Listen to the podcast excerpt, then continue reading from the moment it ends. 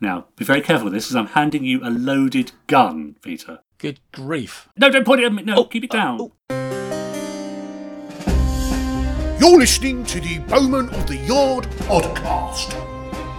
Exhibit J.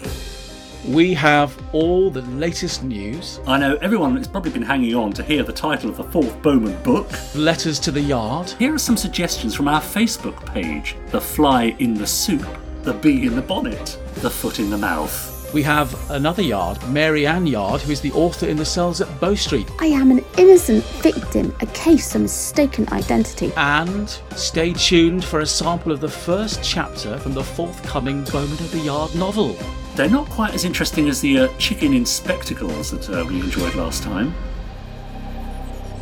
The game is afoot.